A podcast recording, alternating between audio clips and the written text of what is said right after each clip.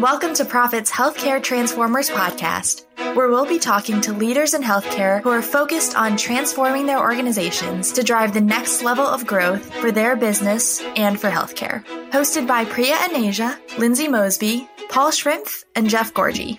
Transformation is one of those terms that has a lot of layers to it. Sometimes it's about innovation. Sometimes it's about shifting the way you do business. Sometimes it's to your overall operating model. And other times it's to a specific department or function.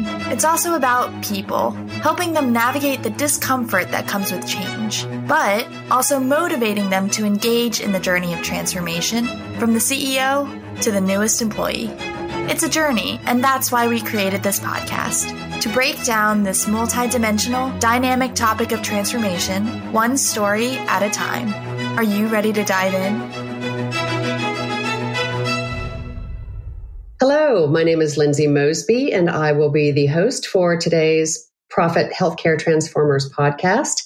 And today I am delighted to enjoy a conversation with Jamie Edwards, who is Chief Platform Officer for Startup Health.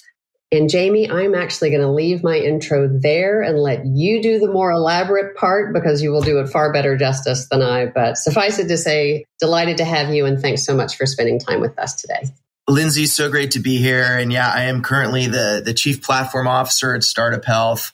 I joined Startup Health back in January after what was a, a great run uh, building a health equity solutions company called Cloudbreak Health.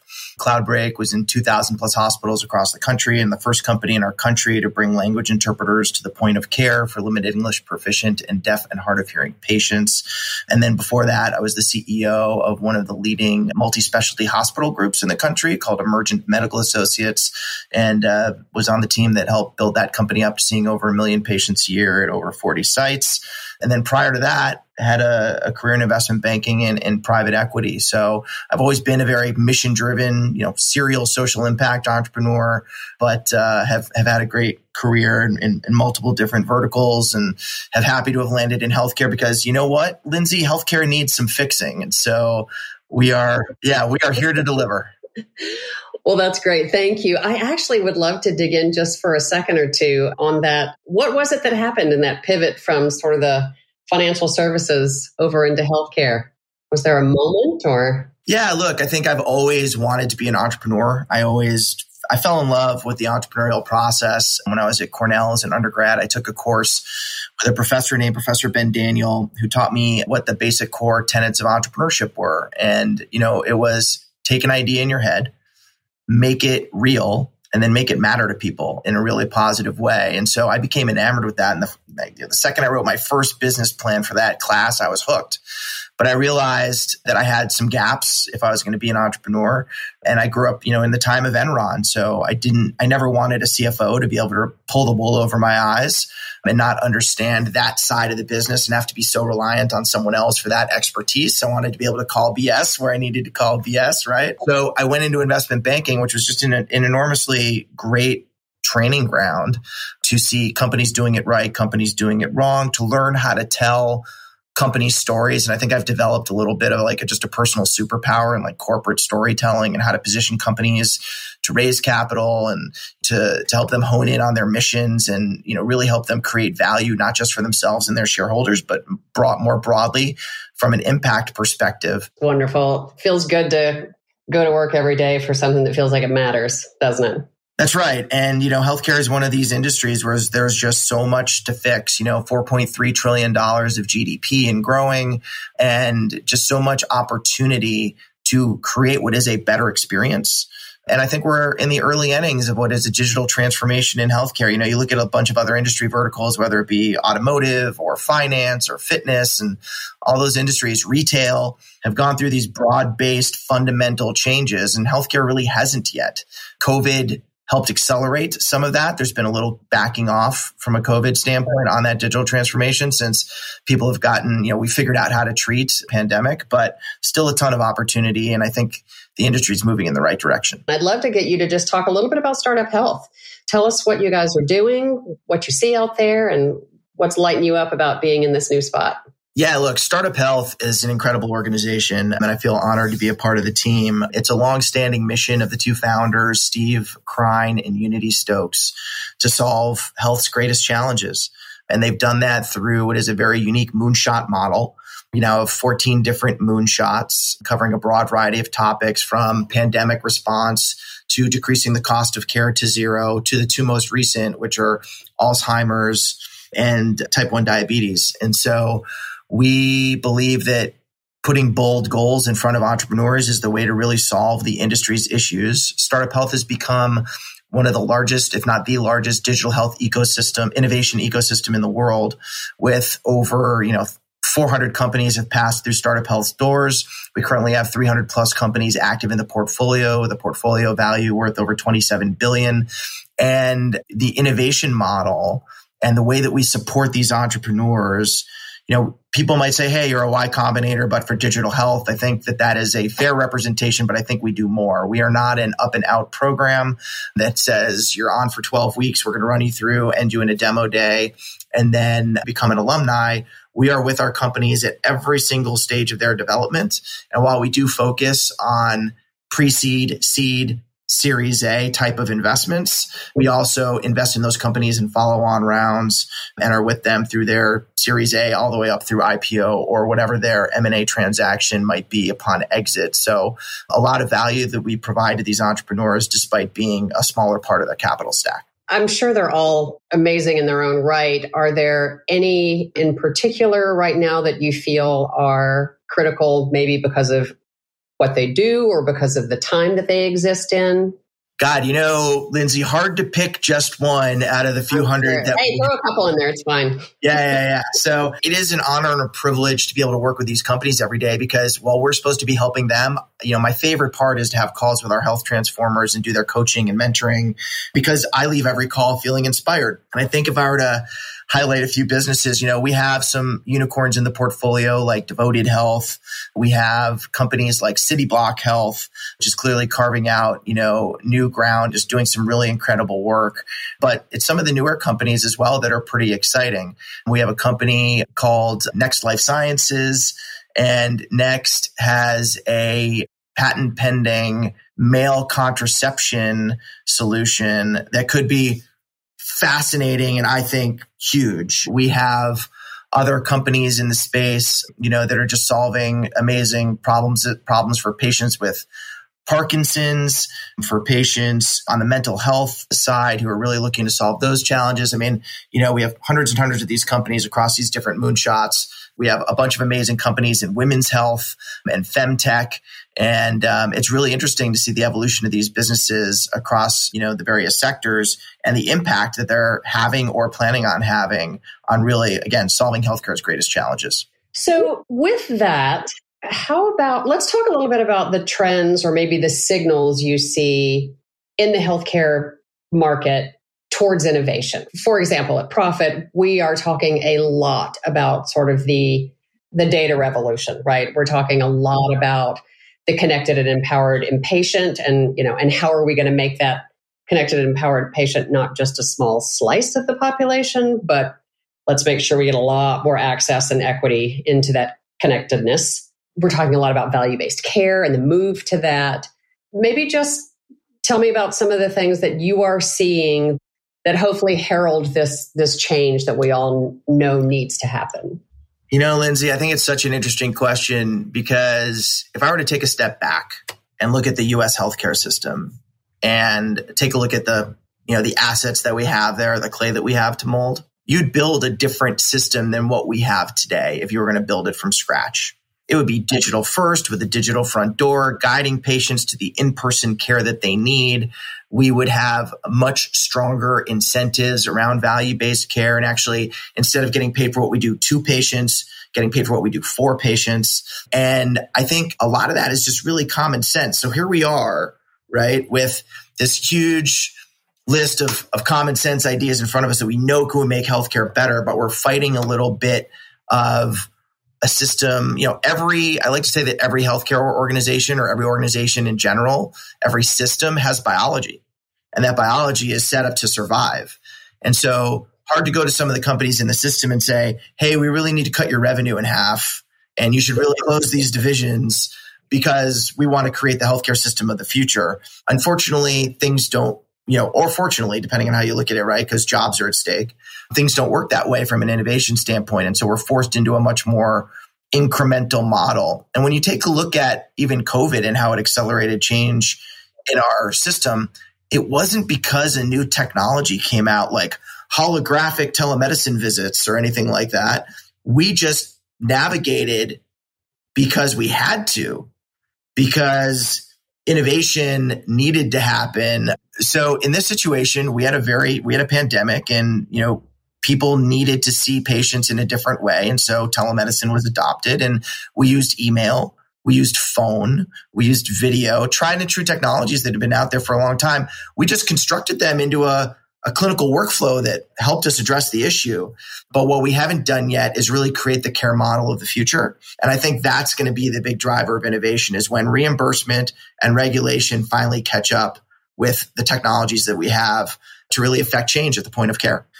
I mean, you've got to always keep an eye on Amazon, right? The One Medical acquisition there, I think, is pretty fascinating to look at. People looked at Amazon Care closing as a sign of retreat, but I don't think it was that at all. I think it was a, just a, a smart business move now that they have One Medical and they're going to be transitioning things over to that platform. I mean, their acquisition of PillPack, right? Like you take a look at what they're doing there and they're being very methodical about how to build a great healthcare organization and realizing that maybe the Silicon Valley way of doing it isn't the right way to do it and that healthcare changes from the inside out. So instead, let's go out and buy the best players in their respective spaces and, and construct a good solution there, but bring our know-how to making those platforms better. And I think that's going to be a pretty interesting model to look at. I think you've got some pretty amazing health systems across the country, Providence, Atrium, where Raju Shrestha there doing great work from an innovation standpoint on leading the, these organizations into the future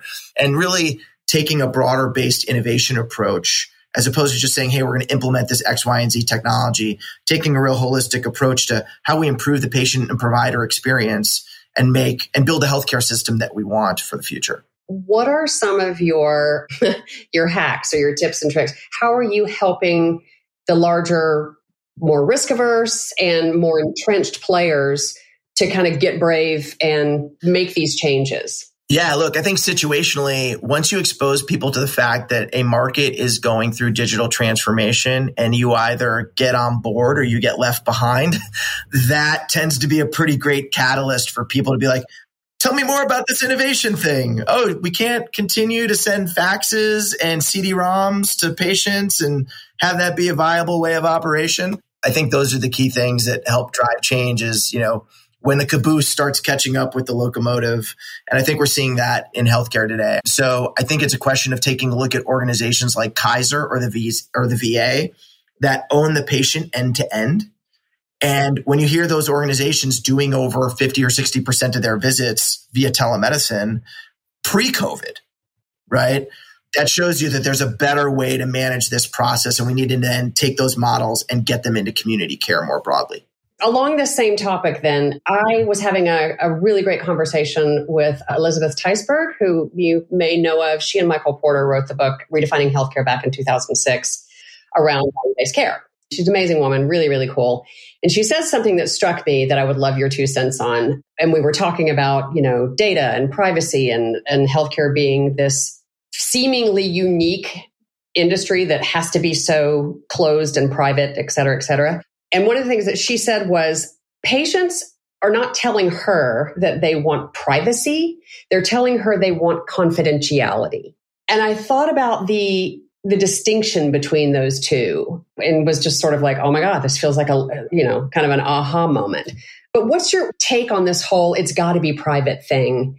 And what do you think is true about that? And do you actually think that there are, you know, pieces of that that we might think about differently that would allow us to get past some of the log jams? So I think it's really interesting. I think we had spoken before, Lindsay, about like lessons from other industries. So if you take a look at retail or you take a look at banking and finance, what you realize is that consumers have long been willing to trade privacy for convenience, right? Or so this concept of, you know, I want to keep my information secure. And I think people are getting now more comfortable also with the fact that if their information gets out, nobody wants to be part of a data breach, right? Let's, let's set that tone. And I don't think patients are all that stoked with having their patient data. You know, I, someone used a, a word the other day, I think it was the surveillance economy, which is like all this data that's out there that people are making money off of that's, you know, that owned by somebody else, but somehow they're the ones making money off of it, not the people who really, who, whose data it is. So whether that's, you know, credit scores or patient information, um, someone out there is monetizing it and it's not the patient, unfortunately. So I think what needs to happen is the patient really needs to be in control of their data. Like I would love to see a system where doctors, like there's a national patient identifier, patients can control their information and give people access to it. So if you end up showing it up at hospital X Y Z, it's like, great, here's my patient identifier, access my patient record. But at the end of the day, the patient is the one who is able to control it and they can opt in to have their data sold to somebody else or opt out. Like there are mechanisms in place to handle all of these types of things. But in healthcare, data is treated like a gold asset and there are silos that are put between it. So it doesn't flow freely where it needs to be. And instead, everyone who doesn't need to have it or who doesn't need to safeguard it has it in a way that allows them to make money off of it. Like interoperability is a great example. There is no reason why a, a patient data record shouldn't be completely portable. But today, it's hard for the patient to access their own record. It's hard for a patient to get a record from a G P to a specialist. You have to file all the, you know, it's like there's so many roadblocks, but that really should be pretty seamless in this day and age. So in this world of cloud computing and storage and data transfer, like why isn't that process a thing of the past? Like why are we still reinforcing these old paradigms? Because that's the way we've done it. Yeah. I think a lot about how in healthcare we have operated as, you know, data is owned versus brokered. Data should, in financial services, data is brokered, right? Like banks have figured out how to transfer money all over the planet and still make money, right? But there is a brokerage model that I feel like healthcare has not quite gotten willing to, to get behind. And to your points, there's, you know, a number of companies out there who make plenty of money off of people's data. But without that mind shift, and, and then later, quite literally, infrastructural shift, it's going to be tough for us to get where we want to go. It's going to be tough to let go of those C D ROMs. And Lindsay, and you can't tell me it's like a technological challenge because it's not. The second that every patient has a national patient identifier and then, you know, Epic and Cerner and everyone's like, all right, we need to flow any person who has this, you know, social security number or whatever up into the master record. Like, yes, there are some things you need to navigate there to make sure the data is accurate and being flowed appropriately and, and all those good things. But it's not like a huge technological challenge. It's an administrative challenge, but it's not a huge technological one. I could not agree with you more and really appreciate you saying it. Another topic that you sort of, you touched on when we, in your opener, um, that I'd love to to dig into a little bit is the the issue of, of, of equity in health and of all of the things that COVID sort of shone a really bright light on. The inequity of care and health was one of them. Can you talk a little bit about, and it can be from your own, you know, your own personal philosophy to Startup Health's philosophy to sort of what you think the healthcare industry needs to be doing, but how do we get to a better place than where we are? Whew. Well, the world's becoming more diverse, not less, and we're seeing a shrinking middle class and a bunch of fundamental issues just here in the country in terms of people being able to access high quality care. And I'm a fundamental believer that everyone, wherever you are in the United States, should be able to access high quality care. We had a saying at Cloudbreak that we wanted to provide, you know, equitable access to inclusive care for diverse populations. And that allowed us really to take our mandate of just bringing language interpreters to the point of care and figuring out how to broaden it so that we could get specialists in where they needed to be seen in underserved communities over our platform and those types of things.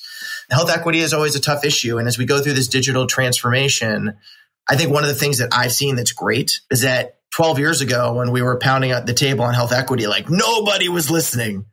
And it just wasn't a strategic imperative. And now I think if you go to health systems across the country post-COVID, every single one of them is talking about health equity and the need to be able to service a broad swath of their population and solve access issues.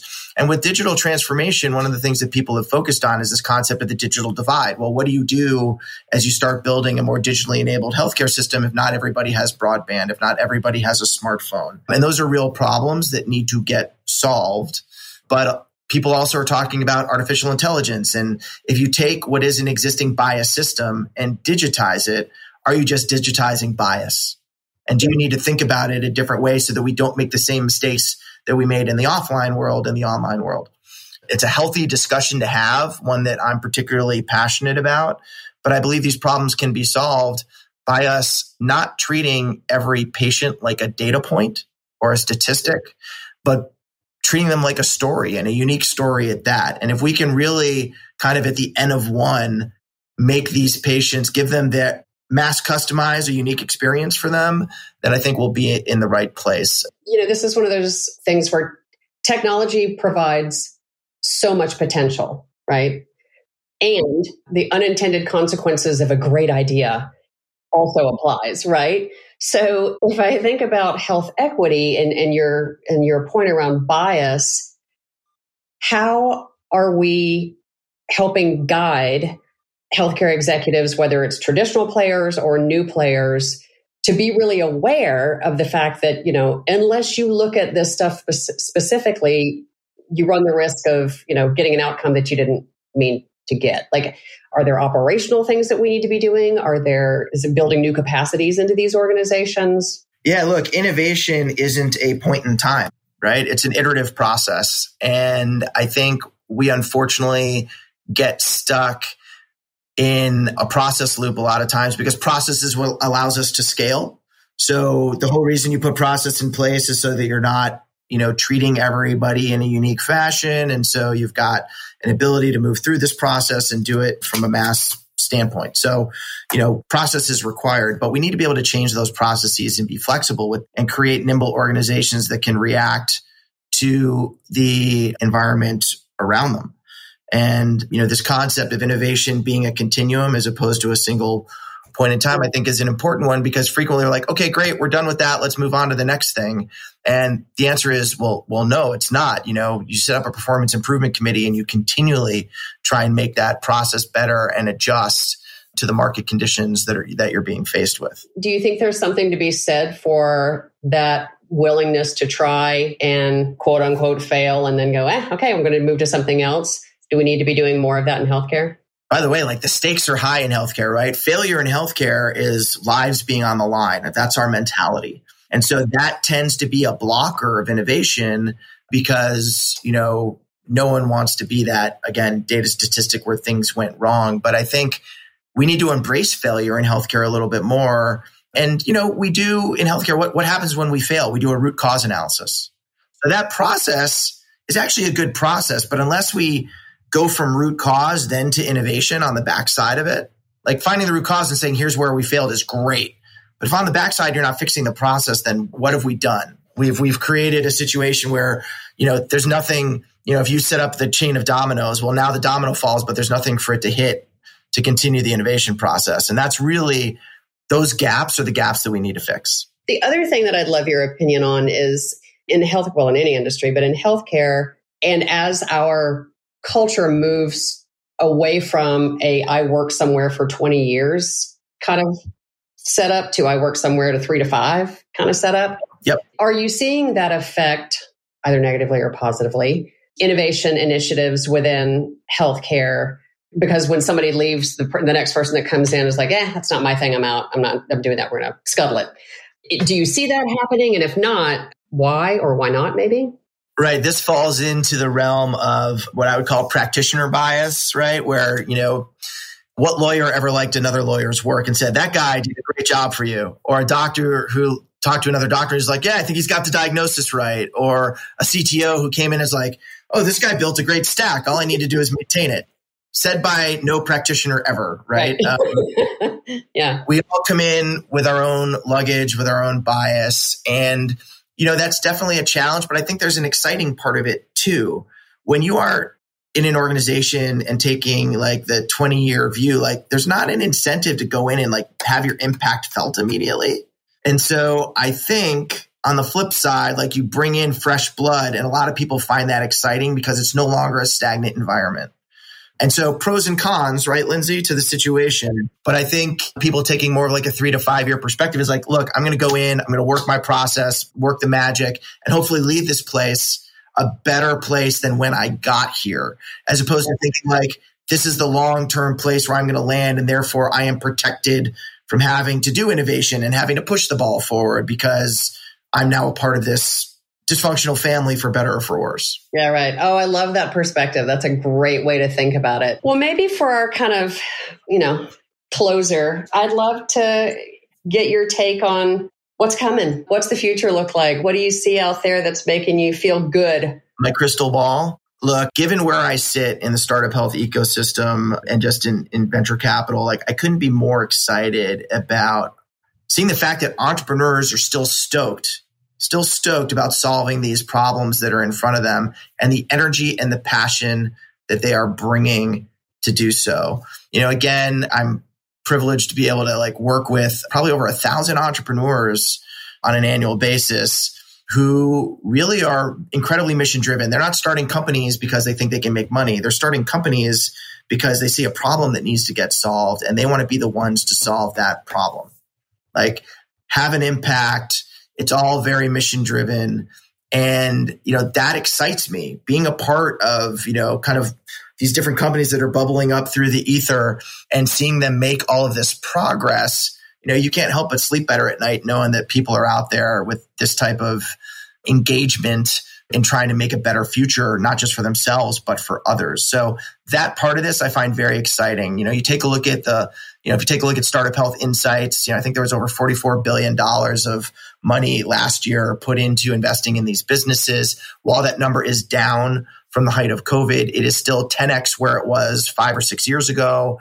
So there's going to be a ton more innovation, a ton more money funded into this space. We're currently not living through the best market on the face of the planet right now. But again, moment in time. And I think I can't help. And by the way, I'm biased. I'm an entrepreneur, so I'm optimistic to a core. But I remain optimistic about the future of, of healthcare with the entrepreneurs that I've been seeing come through Startup Health's doors and the hands that it's in. Well, they are really, really lucky to have someone with the amount of energy and passion and clearly the depth of expertise that you bring. So I know they're thrilled to have you. And uh, I appreciate you saying that, Lindsay. If, if we could do the same thing now for like, you know, the reimbursement market and for the regulatory market, we'd really be onto something. Yeah, it, we'll get there. We're not giving up. We'll get there. Absolutely. Well, thank you so much for the time. I really appreciate it. It's been an absolute pleasure talking with you. The pleasure has been mine. Thank you so much for having what are important conversations that you're sharing uh, with people that matter.